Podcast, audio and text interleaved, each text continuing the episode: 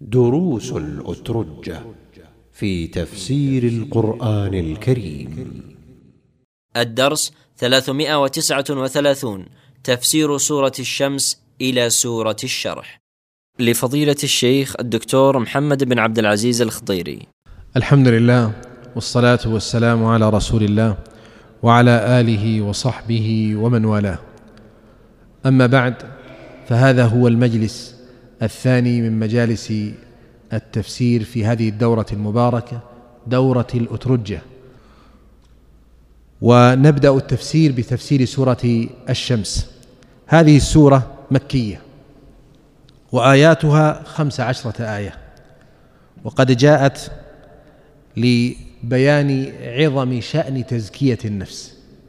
فقد أقسم الله عز وجل على ذلك بأحد عشر قسما. فقال والشمس وضحاها والقمر إذا تلاها والنهار إذا جلاها والليل إذا يغشاها والسماء وما بناها والأرض وما طحاها ونفس وما سواها أحد عشر قسما فألهمها فجورها وتقواها قد أفلح من زكاها أقسم الله بهذا على هذا الأمر العظيم وهو أن من زكى نفسه فقد أفلح. وهذا يؤكد المعنى الموجود في سورة البلد. فلا اقتحم العقبة وما أدراك ما العقبة فك رقبة. كيف تزكى هذه النفس؟ تزكى بالطاعات والأعمال الطيبات وبالانكفاف عن السيئات والمعاصي والخبائث والقبائح. قال الله عز وجل والشمس أقسم الله بالشمس وهي هذه الآية العظيمة. وضحاها قيل إن ضحاها هو النهار وقيل ضحاها هو حرها وقيل ضحاها هو ضوءها ولا مانع من أن يكون المعنى هذا وهذا وهذا فهذا من اختلاف التنوع. والقمر إذا تلاها أي أقسم الله بالقمر إذا تلا الشمس وتبعها فإنه يخرج ويبرز للناس عند غروب الشمس. والنهار إذا جلاها أقسم الله بالنهار هذه الآية العظيمة إذا جل الشمس أي وضحها وبينها. أو جل الظلمة التي كانت مخيمة على الكون. والليل إذا يغشاها والليل أقسم الله بالليل إذا يغشى تلك الشمس فيغطيها ويذهب بها. والسماء وما بناه. أقسم الله بالسماء هذه القبة العظيمة الهائلة. وما بناها ما هنا يصح أن تكون مصدرية. تكون والسماء وبنيانها. فيقسم الله بالسماء ويقسم ببنيانها. يعني بهذا البناء العظيم. كيف بنيت؟ بهذا الفعل منه سبحانه وتعالى. بنيان هذه السماء. أو وما بناها والذي بناه وهو الله سبحانه وتعالى. فهو يقول اقسم بالسماء واقسم بمن بناها. ومثلها ما جاء بعدها والأرض وما طحاها وأقسم بالأرض وطحيها وهو بسطها وتسويتها أو بالأرض ومن طحاها وهو الله سبحانه وتعالى. وكذلك ونفس وما سواها أقسم الله بالنفس وتسويتها أو أقسم بالنفس والذي سواها. وسيأتي نظير لذلك في سورة الليل. قال ونفس وما سواها فألهمها فجورها وتقواها. مثل ما جاء في سورة البلد وهديناه النجدين. فالله عز وجل جعل في هذه النفس قابلية لقبول الحق ولقبول الباطل ومعرفة بالحق وبالباطل. فلا يجوز لأحد أن يحتج على الله بأنه ما رأى الحق أو ما قامت له دلائل الحق. ولا يجوز لأحد أن يحتج على الله بأنه ما قدر أن يفعل ذلك الحق. يعني ليست عنده القدرة والإمكانات على أن يفعل الحق أو يتبعه. بل كل نفس قد ألهمت الفجور والتقوى وكل نفس قد هديت النجدين وبان لها الطريقان طريق الحق وطريق الضلال. وهذا شيء نراه ونلمسه نحن من أنفسنا وكل واحد منا يعرفه من واقعه. أنت الآن تأتي إلى المسجد باختيارك وتذهب إلى الحرم وإلى مكة باختيارك. لا تجد أحدا يؤزك يدفعك وأنت كاره ولا يمنعك وأنت راغب. فليس من حق أحد أن يحتج على ما هو فيه بالقدر المغيب عنه. يقول هذا قدر الله فيه قدر الله غيب عليك ما تعرف عنه شيئا. قال فألهمها فجورها وتقواها ثم ذكر المقسم عليه. فقال قد أفلح من زكاها ولم يأتي باللام. قال العلماء لطول الفصل بين المقسم به والمقسم عليه. قد أفلح وقد للتحقيق أي تحقق فلاح من زكى هذه النفس. وتزكية النفس تكون يا إخواني بشيئين بتخلية وتحلية. والتخلية تكون في الأمور القلبية وفي الأمور القولية وفي الأمور العملية. والتحلية تكون في الأمور القلبية أو الأعمال القلبية والقولية والعملية. انتبهوا هذا جماع التزكية. تزكية تكون تخلية وتحلية. أين؟ في القلب وفي اللسان وفي الجوارح. لا بد من هذا يا إخواني. فأنت لن تكون زاكيا وقد زكيت نفسك حتى تخلي قلبك من الكفر والشرك والحرص والحسد سوء الظن والكبر والرياء والقائمة الطويلة من الأعمال القلبية. تخلي قلبك من هذا. تجاهد نفسك على أن يتخلى القلب من هذا. رأيت أخاك وأن تعمل أنت وإياه في مكان واحد أو في سوق واحد فرزق برزق عظيم ولم ترزق بشيء. ماذا وقع في قلبك؟ كان وقع في قلبك حسد مباشرة تشتغل على إطفاء هذا الحسد وإزالته تخلية تخلي هذا القلب من الحسد لأنه ما خلا جسد من حسد. ثم تحلي القلب. تحلي بماذا؟ بالإيمان بالصدق توكل الرجاء حسن الظن بالله إلى آخره من الأعمال القلبية التي يجب على الإنسان أن يحلي قلبه بها سواء كانت واجبة أو مستحبة. ثم في اللسان. تترك الأقوال الخبيثة وتتكلم بالأقوال الطيبة. ما تقول لفلان تسبه أو تشتمه؟ وفي الوقت ذاته تكثر من الدعاء لهذا ولهذا ولهذا وتقول لا إله إلا الله سبحان الله والحمد لله وتكبر وتؤذن وتصلي على النبي صلى الله عليه وسلم. لا بد من هذا. تخلي وتحلي. وكذلك في الأعمال. تترك الزنا وشرب الخمر والسعي في الخبائث والموبقات وتحلي نفسك بالطيبات من الصلوات والصيام والزكاة والعمرة والحج والجهاد في سبيل الله والأمر بالمعروف والنهي عن المنكر إلى آخره. هذا هو جماع التزكية. فإن قلت هذا شديد قلنا نعم هي عقبة. ولا بد أن تقتحم العقبة. لن تعود إلى المكان الذي كنت فيه حتى تجهد. والمكان الذي أنت فيه عالي. وهذا العلو يحتاج إلى رقي والرقي كما تعلمون شديد على النفوس. قال الله عز وجل وقد خاب أي خسر وهلك. من دساها؟ أي أخفاها وغيبها بسوء صنيعه وجعلها خافية طامنة سافلة. لأن الإنسان إذا لم يعمل بهذه الطاعات ويزكي نفسه ويرفعها خملت واختفت واندست وذهبت حتى تصل إلى قعر جهنم. فإياك إياك أن تطيع هذه النفس. قال الله عز وجل كذبت ثمود بطغواها. يضرب لنا الآن مثالا على من دسوا أنفسهم أو دسسوا أنفسهم بمعاصيهم وطغيانهم. كذبت ثمود لماذا كذبت؟ هل لأنه لم يبن لها الحق أو لم يرسل لها الله عز وجل آيات بينات؟ بلى والله إن الآية التي جاءت إلى ثمود من أعظم وابين الآيات. ناقة تخرج من صخرة ثم تكفي أمة.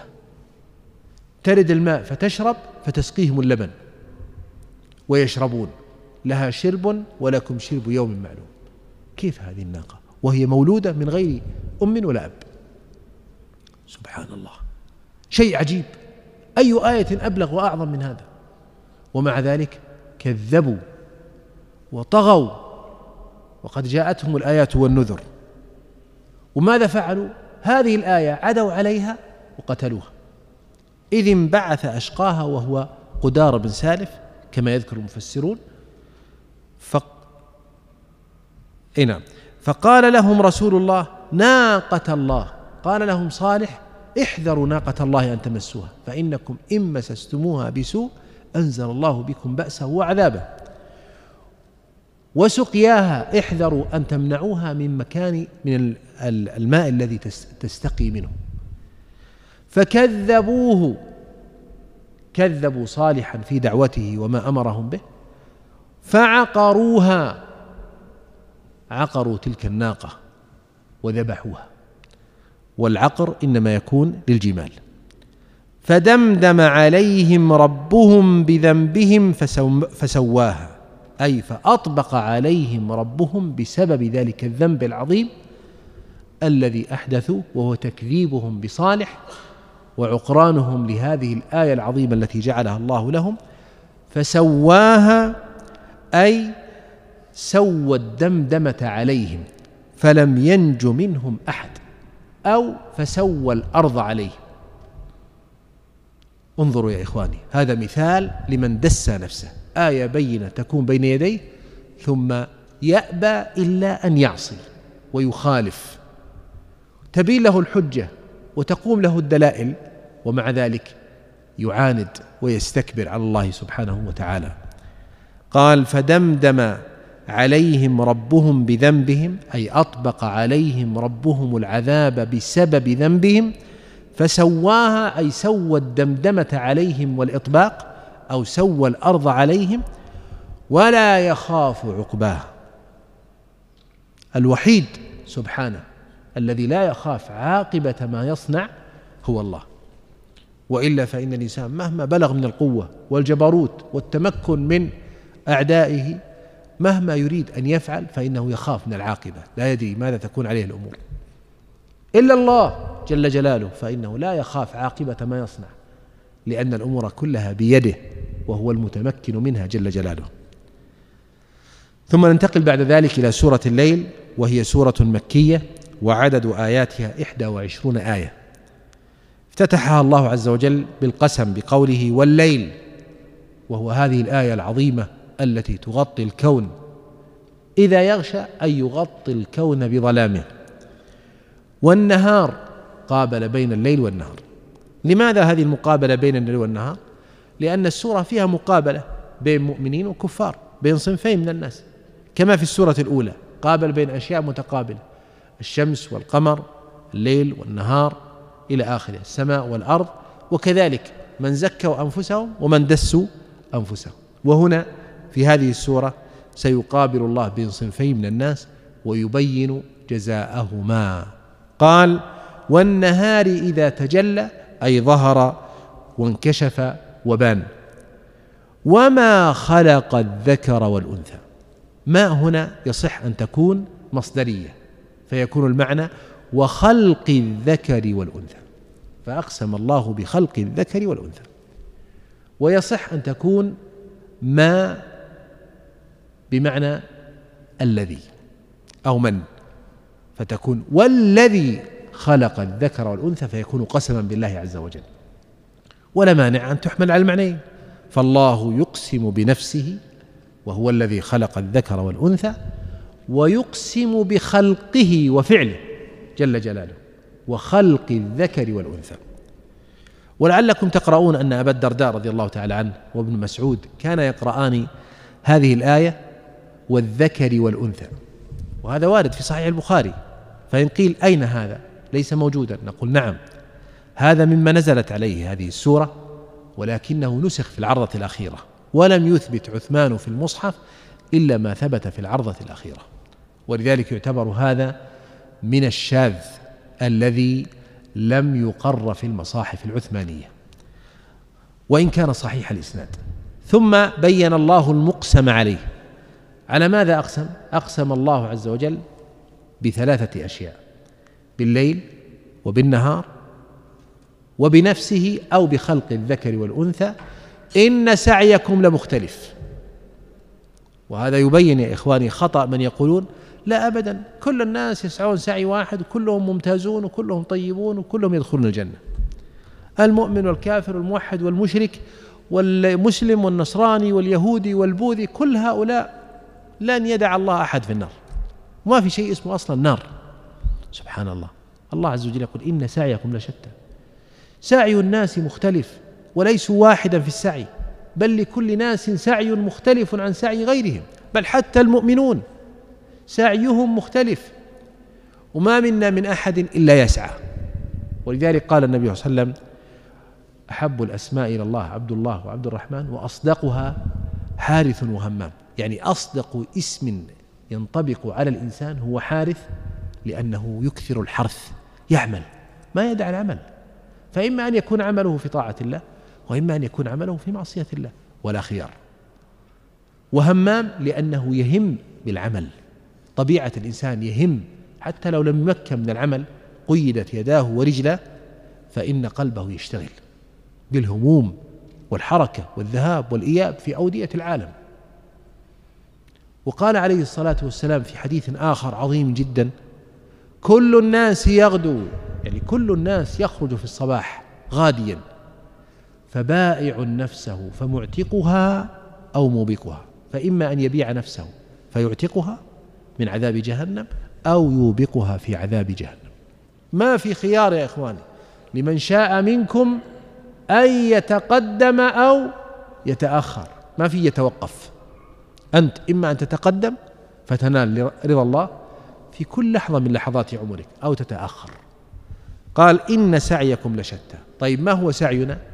قال فأما من أعطى بذل المال واتقى اتقى الله عز وجل في عطائه. ما أعطى رياء ولا أعطى سمعة ولا أعطى قريبا غنيا من الزكاة. وتجب عليه مثلا نفقته. ولا أعطى واتقى فلم نعم اتقى اتقى المن بعطائه. فأما من أعطى واتقى وصدق بالحسنى أي صدق بالخلف من الله يعطي ويتقي الله عز وجل في عطائه وفي الوقت ذاته يصدق بالحسنى أي بالخلف من الله عز وجل. يعلم أن الله يخلف عليه ما ينفقه. وهذا قول هو المناسب للسياق سياق السورة والآية. ومن العلماء من قال صدق أي بلا إله إلا الله أي كان مؤمنا. ومنهم من قال صدق بالجنة. وهذا تفسير بلفظ عام صحيح الحسنى تطلق على الجنة. لكن تأويلها بما يناسب السياق والمقام أولى من تأويلها بلفظ عام وإن دل عليه القرآن. قال الله عز وجل فأما من أعطى واتقى وصدق بالحسنى فسنيسره لليسرى. نيسره للأعمال الصالحة ونيسره لطريق الجنة ونيسر عليه حياته. وهذا يلاحظه المؤمن. مهما تعطي وتبذل وتحسن إلى عباد الله تجد أن الله عز وجل ييسر أمورك ويبعد عنك البلايا والعقبات وتجد كل باب مغلق قد فتح لك. قال وأما من بخل أمسك المال واستغنى وكذب بالحسنى فسنيسره للعسرى. استغنى عن ثواب الله عز وجل. وكذب بالحسنى كذب بالخلف من الله عز وجل. قال إيش؟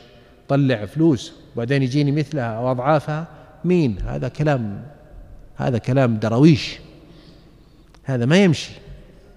ريال طلعه معناته روح خلاص ما عاد يرجع مرة ثانية. وهذه عقيدة هؤلاء الكفار الذين لا يؤمنون بالله. والذين لا يؤمنون بقول النبي صلى الله عليه وسلم أن الله يبعث في كل يوم ملكين يدعوان اللهم أعط منفقا خلفا ها؟ وأعط ممسكا تلفا. فالمؤمن مأمور بالإنفاق الإنفاق في وجوه البر والإحسان. قال الله عز وجل وكذب بالحسنى أي كذب إما بلا إله إلا الله أو كذب بالجنة أو كذب بالحسنى أي بالخلف من الله. وهذا أقرب إلى السياق. فسنيسره للعسرة سيكون طريقه معسرا ويهدى لأعسر الأمور. ولذلك تجده دائما في عسر وضيق. حتى الضيق النفسي لا يسلم منه. بما أمسك أمسك الله عليه منافذ الانشراح والراحة في الدنيا. قال الله عز وجل وما يغني عنه ماله إذا تردى. أي شيء يغني عنه ماله إذا تردى في نار جهنم. أن تمسك المال. ما ينفعك هذا المال إذا ترديت في نار جهنم. لأن المال أمسكته ثم أمسكته ثم أمسكته ثم مت وتركته. ثم في يوم القيامة تحاسب وتعذب به فترد في نار جهنم. الذي كسبته من الملايين ماذا أغنى عنك؟ ماذا نفعك؟ ما نفعك شيئا. لن يرد عنك شيئا من عذاب الله. إذا قوله وما يغني عنه ماله إما أن تكون ماء نافية لا يغني عنه ماله إذا تردى وإما أن تكون استفهامية. أي شيء يغني عنه ماله إذا تردى؟ لا يغني عنه شيئا. والنتيجة واحدة. إذا قلنا إنها نافية أو قلنا إنها استفهامية. قال إن علينا للهدى. أي الهدى؟ على الله عز وجل. فهو الذي يبين طريقه. وهذا المعنى كما ترون يا إخواني قد جاء في سورة الشمس وجاء في سورة البلد. هديناه النجدين فألهمها فجورها وتقواها. إن علينا للهدى. نحن ندل العباد ونهديهم ونبين لهم لكن لن سنجعل لهم الاختيار في أن يختاروا طريق الحق والضلال. وقيل إن علينا للهدى أي إن الهدى موصل إلينا كما قال الله في سورة النحل وعلى الله قصد السبيل ومنها جائر. يعني قصد السبيل توصل إلى الله ويكون مقرها أن تصل إلى الله سبحانه وتعالى. وإن لنا للآخرة والأولى. ملك الدنيا والآخرة لنا. ونحن الذين أعطيناكم ما أعطيناكم وأمرناكم بما أمرناكم به فأنفقوا خيرا لكم. ثم قال الله عز وجل فأنذرتكم حذرتكم نارا تلظى أي تتلظى أي يشتد لظاها وسعيرها وحرها وتوقدها. لا يصلاها إلا الأشقى. أي لا يصلى ولا يدخلها مخلدا فيها إلا الأشقى. الشقي الذي كتب الله عليه الشقوة من هو؟ الذي كذب وتولى. كذب بما جاء من الآيات والنذر والحقائق العظيمة التي جاءت بها الأنبياء ونزلت بها الكتب. وتولى وأعرض عن العمل بها والإيمان بها والقيام بحقوق الله جل وعلا الواجبة عليه. قال الله عز وجل وسيجنبها أي هذه النار التي تلظى الأتقى أي الذي اتقى الله عز وجل حق التقوى. من هو هذا الأتقى؟ وصفه الله بقوله الذي يؤتي ماله يتزكى. أي يعطي المال يطلب بذلك زكاة نفسه. سبحان الله هذا يفسر لنا ما جاء في سورة الشمس. قد أفلح من زكاه. وما جاء في سورة البلد. فلاقتحم العقبة وما أدراك ما العقبة. فك رقبة أو إطعام في يوم ذي مسغبة. قال الذي يؤتي ماله يطلب بذلك أن تزكو نفسه ويطلب بذلك مرضاة ربه سبحانه وتعالى. قال وما لأحد عنده من نعمة تجزى. يعني ليس يعطي العطاء من أجل أنه يجازي أحدا على نعمة أسداها له. ففلان أكرمك لما مررت به أو سافرت إليه فهو إذا جاء أنت تكرمه. هذه كرامة مقابل كرامة. فليس لك فيها يعني من الحظ مثل ما لو أكرمت أحدا ليس له عليك يد. فيكون حظك عند الله عظيما وأجرك على الله كبيرا. وهذه الآيات بإجماع العلماء نزلت في حق أبي بكر رضي الله تعالى عنه وليست خاصة به بل كل من سار على منهجه وسلك سبيله فله من الأجر والحظ مثل ما حصل وأثل أبو بكر رضي الله تعالى عنه وأرضاه. وما لأحد عنده من نعمة تجزى. أبو بكر يأتي إلى الأعبد العبيد أهل مكة الذين آمنوا برسول الله فينفق في في اعتاقهم الأموال الكثيرة. فكان أبوه يقول يعني كيف انت تضع مالك في مثل هؤلاء؟ هؤلاء لا يستحقون يعني ضعها في شيء مهم وعظيم. فيقول يا أبي يعني إن لي ما أريد أنا لي نية في هذا الأمر. فأنزل الله عز وجل في مدحه والثناء عليه هذه السورة العظيمة. وهي نازلة في حق أبي بكر رضي الله تعالى عنه وهي عامة. يعني إن كان السبب خاصا فاللفظ عام والعبرة بعموم اللفظ لا بخصوص السبب. وما لأحد عنده من نعمة تجزى إلا ابتغاء وجه ربه الأعلى. يعني ما يريد بعطائه ولا يرجو بما ينفق ويتصدق إلا ابتغاء وجه ربه. ولذلك هو يخفي صدقته ويجتهد في الا يطلع عليها أحد. حتى لا تعلم شماله. ما تنفقه يمينه من صدقه وإخلاصه مع الله عز وجل. ليس لنفسه ولا لأحد من الخلق عليه في ذلك شيء. إنما يرجو بها ما عند الله سبحانه وتعالى. قال إلا ابتغاء وجه ربه الأعلى ولسوف يرضى. أي سيرضيه الله عز وجل إذا ابتعث ذلك اليوم لأنه سعى ولم يكن له مقصود إلا أن يرضى ربه عنه. ليس لأحد عنده من نعمة تجزى. لا يريد أن يرضي احدا من الناس لأجل ذلك المخلوق وإنما يريد رضا الله سبحانه وتعالى. ولذلك هو لا يطلب من المال شيئا ولا يشترط في المال شيئا. وهذه ميزة المؤمن يا إخواني أنه ليس منانا ولا متعجرفا حتى في صدقته لأن بعض الناس يتعجرف. أنا أريد تضع هذا المال في أفقر إنسان. يا أخي ما يصلح هذا. هذا يا أخي تشقيق تصدق يا أخي بسماحة نفس. اطلب ما عند الله. والله لو وقعت صدقتك هذه في يد غني أو في يد زانية أو في يد قريب ليس مستحقا فإنها مقبولة عند الله سبحانه وتعالى. وخل نيتك واسعة. وخل قلبك سمح.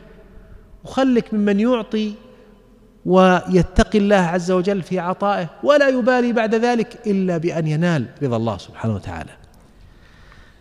ثم ننتقل بعد ذلك إلى سورة الضحى. لما تحدثت سورة الليل عن أبي بكر كان من المناسب أن تتحدث عن من صنع أبا بكر. أن تأتي سورة تتحدث عن من ربى أبا بكر عمن تعلم على يديه أبو بكر. من هو؟ رسول الله. إذا كان الله عز وجل قد مدح أبا بكر بقوله وسيجنبها الأتقى وأن له عند الله ما يرضيه ولسوف يرضى فإن محمدا صلى الله عليه وسلم الذي ربى أبا بكر وأخرج مثل هذا الرجل العظيم له مقام عند الله جليل.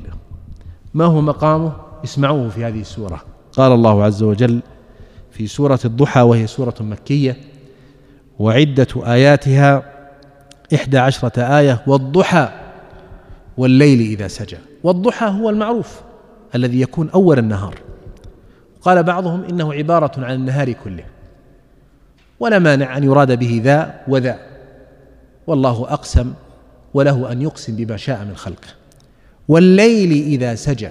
أي والليل إذا سكن أو غطى الكون بظلامه. ثم بين المقسم عليه فقال ما ودعك ربك وما قلى هذه الآية أو هذه السورة نزلت لأن النبي صلى الله عليه وسلم لم تلبث عليه الوحي ليلتين أو ثلاثا. وكانت أم جميل وهي زوجة أبي لهب عم النبي صلى الله عليه وسلم شديدة الغيظ على رسول الله والعداوة له عليه الصلاة والسلام. فلما رأت أن الوحي قد تلبث عليه ليلتين أو ثلاثا قالت ما لي أرى شيطانك قد قلاك يعني قد هجرك وأبعدك. ولأن رسول الله صلى الله عليه وسلم غايته في هذه الدنيا الله. يشتد عليه أن يقال إن الله قد قلاه. أصابه عليه الصلاة والسلام شيء عظيم. من يتحدث بعلاقته مع الله؟ من يشكك في يعني علاقة ربي بي وعلاقتي بربي سبحانه وتعالى؟ فأنزل الله هذه السورة مطمنا له وابتدأها بقوله والضحى والليل إذا سجى. فكأن هذا الوحي الذي أنزل على محمد صلى الله عليه وسلم هو النهار والنور الذي يأتي بعد الظلمة. يقول الله ما ودعك ربك وما قلى أي ما تركك ربك وما أبغضك وقلاك وهجرك. وللآخرة خير لك من الأولى. ما ودعك؟ وستكون الآخرة خير لك من الأولى. هذه الأولى سيصيبك فيها الضعف والمرض والفقر ويصيبك بها شيء من الشقاء لكن الآخرة ستكون نعيما خالصا. ولسوف يعطيك ربك فترضى. انظروا يا إخواني أقسم على نفي اثنين ثم على إثبات اثنين. فأقسم أنه لم يودعه ربه ولم يقلاه لم يبغضه. ثم أقسم على أن له ثنتين الأولى أن الآخرة خير له من الأولى وأن الله سوف يعطيه في الآخرة حتى يرضى. وقد قال بعض العلماء إن النبي صلى الله عليه وسلم لا يرضى حتى يدخل أمته الجنة. فنسأل الله سبحانه وتعالى أن يجعلنا ممن يدخلون الجنة بشفاعة محمد صلى الله عليه وسلم. قال ولسوف يعطيك ربك. وأضاف الربوبية إليه من باب الإضافة التي تدل على العناية. ربك أنت المعتني بك. وإلا فهو رب للعالمين. لكن ربوبيته لمحمد صلى الله عليه وسلم ليست كربوبيته لسائر الخلق. قال فترضى. ثم بين له الدلائل على أن الله لم يهجره ولم يبغضه ولم يتركه. قال مذكرا له بما سلف من نعمه عليه. ألم يجدك هذا استفهام للتقرير. ألم يجدك يا محمد يتيما؟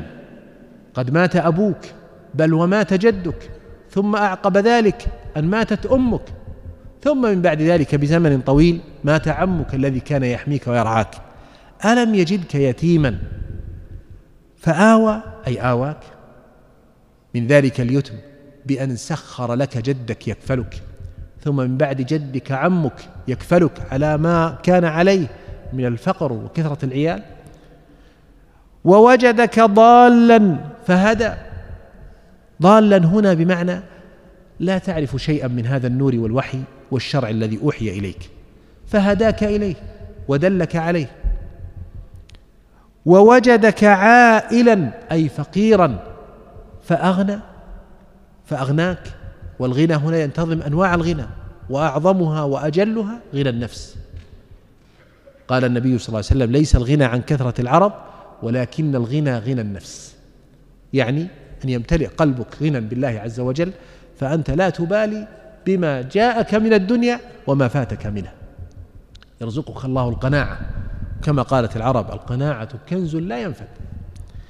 قال مبينا ما يجب على النبي صلى الله عليه وسلم في مقابل هذه النعم. قال فأما اليتيم ألم تكن يتيما فأواك فأما اليتيم فلا تقهر أي لا تقهره حقه لا تقهره بأن تسيء إليه ولا تقهره حقه بأن تأخذ منه ما وجب له من المال بل أكرمه وأنعم عليه وأعطف عليه وارحمه. وأما السائل فلا تنهر. كلمة السائل تقابل الآيتين. وهما قوله ووجدك ضالا فهدى ووجدك عائلا فاغنى. أما السائل سائل العلم فلا تنهره. وهذه في مقابل قول الله ووجدك ضالا فهدى. وأما السائل سائل المال وهذه في مقابل قوله ووجدك عائلا فاغنى. فذكره بثلاث نعم مضت من الله عليه يتيم وضالا فهدى وعائلا فأغنى. وذكره بأنه يجب أن يقابل كل نعمة من الله بشكر. فقال فأما اليتيم فلا تقهره وأما السائل سائل العلم فاهده كما هداك الله وسائل المال أعطه كما أعطاك الله. وأما السائل فلا تنهره لا تزجره عندما يأتيك بل أقبل عليه وارحمه وأكرمه وأعطه مما أعطاك الله. سألك مالا أو علما. ثم قال بعد ذلك من تمام الشكر أن تحدث بنعمة الله. وأما بنعمة ربك فحدث. ونعمة هنا اسم جنس وقد أضيف فيدل على العموم. أي وأما بنعم ربك فحدث. وهذا من كلام العرب. قال الله عز وجل وإن تعدوا نعمة الله. ليست نعمة هنا نعمة واحدة. بل نعمة هنا مفرد وهو اسم جنس أضيف فيدل على العموم. أي وأما بنعم الله وإن تعدوا نعم الله لا تحصوها. قال وأما بنعمة ربك فحدث شاكرا لله عز وجل ما أنعم عليك. وهنا كلمة حدث جاءت مطلقة. فتشمل حدث نفسك وحدث من تحب. وحدث عموم الناس بعموم نعم الله عليك. ولهذا يقال للإنسان دائما تحدث بنعم الله عليك وذكر نفسك بنعم الله عليك وقل الحمد لله. ما يسألك إنسان يقول كيفك يا فلان؟ الحمد لله أنا في نعمة أنا في خير. الحمد لله أنا في سعة من أمر الله ورزقه وفضله وإنعامه. لا أحصي ثناء على الله. ترى هذا لابد يسمع منك لأنه من تمام شكر نعمة الله على عبده. ولا تضيق نعمة الله في المال. نعم الله عليك أكثر من ذلك. والله لو كنت مريضا ما أغناك المال شيئا ولا نفعك شيئا. فلا تنظر إلى ما أوتيت من المال فتقيس نعم الله بهذا المال أو تبعد نعم الله عن ناظريك ولا تذكر منها إلا المال. بل أذكر كل شيء وتذكر كل نعمة. ويا ليت إن الواحد منا يكتب نعم الله عليه. كثيرة جدا. تتجدد للإنسان في كل لحظة في كل ثانية. في كل طرفة عين. قال الله عز وجل بسم الله الرحمن الرحيم ألم نشرح لك صدرك؟ هذه سورة الشرح. وسورة الشرح جاءت إتماما لما جاء في سورة الضحى. فسورة الضحى ذكرت نعم الله على رسوله النعم الحسية. ألم يجدك يتيما؟ عائلا؟ ضالا. وأما سورة الشرح فجاءت للنعم المعنوية. والنعم العظمى والكبيرة. فتلك سورة الضحى هيأت للدخول في سورة الشرح. قال الله عز وجل فيها وهي سورة مكية ألم نشرح لك صدرك؟ هذا استفهام تقريري يراد به قد شرحنا لك صدرك. وبالفعل قد شرح الله صدر محمد صلى الله عليه وسلم فاتسع. فأصبح عليه الصلاة والسلام حليما رفيقا. وإلا فكيف يحمل هذه الأعباء العظيمة ويقوم بهذه الدعوة دعوة الخلق التي لم تشرق عليها الدنيا وحده عليه الصلاة والسلام إلا وقد شرح الله صدره. تعرفون أن من دعاء موسى عليه الصلاة والسلام عندما كلفه الله وابتعثه قال رب اشرح لي صدري ويسر لي أمري. وهذا يدلنا على أن أصحاب الهمم العالية والأعمال الكبيرة لا بد أن يتسموا بانشراح الصدور حتى ينجزوا تلك الأعمال ويقوموا بتلك المهام. ألم نشرح لك صدرك؟ أي قد شرحنا لك صدرك ولا مانع أن يدخل في هذا الشرح الشرح الحسي وهو أن محمدا صلى الله عليه وسلم قد شرح صدره ثم أخذ منه حظ الشيطان كما حصل له عندما كان في مرتضعا في بني سعد. وجاء إخوانه وأخبروا أمهم حليمة السعدية بما حصل للنبي صلى الله عليه وسلم. قال ووضعنا عنك وزرك غفرنا لك ذنبك وحططنا عنك الآثام والخطايا. الذي أنقض ظهرك أي أثقل ظهرك. فإذا كان محمد صلى الله عليه وسلم يثقل ظهره بالذنب فماذا أقول أنا وماذا تقول أنت أيها العبد الضعيف المذنب؟ كل ما تجده من الثقل والهم والغم والكسل عن طاعة الله والتباطؤ و آه، يعني آه، تشويش الفكر كله بسبب إثقال الذنب لك. فالذنب يثقل الإنسان. ولذلك لا يزكو الإنسان حتى يتطهر من هذه الذنوب ويخرج منها. ووضعنا عنك وزرك. فالله قد غفر لمحمد صلى الله عليه وسلم ما تقدم من ذنبه وما تأخر فضلا منه ونعمة على نبيه وخليله محمد صلى الله عليه وسلم. قال ورفعنا لك ذكرك. جاء برفع الذكر بعد غفران الذنب لأن رفع الذكر جزاء فلا يكون إلا بعد أن تحط الذنوب. وهذا يدلنا على أن الإنسان لا يرفع ذكره في العالمين حتى يكون مستغفرا قد حط الله عنه ذنوبه. رفعنا لك ذكرك حتى جعلنا ذكرك مقارنا لذكرنا. فلا يذكر الله في الأذان إلا ويذكر معه رسول الله صلى الله عليه وسلم. ومن ذكر رسول الله المرفوع أنه عليه الصلاة والسلام لا ينقطع ذكره من الأرض ثانية واحدة. منذ بعث منذ بعث عليه الصلاة والسلام وإلى اليوم. قال ورفعنا لك ذكرك. الآن في ناس تؤذن الظهر في ناس تؤذن العصر في ناس تؤذن المغرب وفي ناس تؤذن العشاء وفي ناس تؤذن الفجر في هذه اللحظة. وعلى امتداد الكرة الأرضية فلا ينقطع ذكر محمد صلى الله عليه وسلم وأي ذكر أعظم من هذا. قال فإن مع العسر يسرا إن مع العسر يسرا. يعني انتبه يا محمد ستصيبك مشاق لكن الله عز وجل قد جعل مع هذه المشاق يسرا تخرج به من تلك المشاق. فما من عسر ينزل بك إلا والله قد يسر وأنزل معه يسرا وفرجا وجعل لك منه مخرجا. وهذه آية عظيمة. هي بشرى لكل من نزلت به كربة أو حلت به مصيبة. يا أخي ما من عسر ينزل بالعباد إلا وقد جعل الله عز وجل فيه يسرا. فيه يسرا أنه لم يكن أكبر مما هو عليه وفيه يسرا أن الفرج يأتي من بعد ما يشتد العسر. وقد قال ابن عباس في هذه الآية أو في هاتين الآيتين لن يغلب عسر يسرين. وإذا نظرت إلى الآيتين وجدت أن فيها عسرين ويسرين لكن العسرين قد ذكرا معرفين واليسرين ذكرا منكرين. والنكرة إذا تكررت في الكلام دلت على متعدد.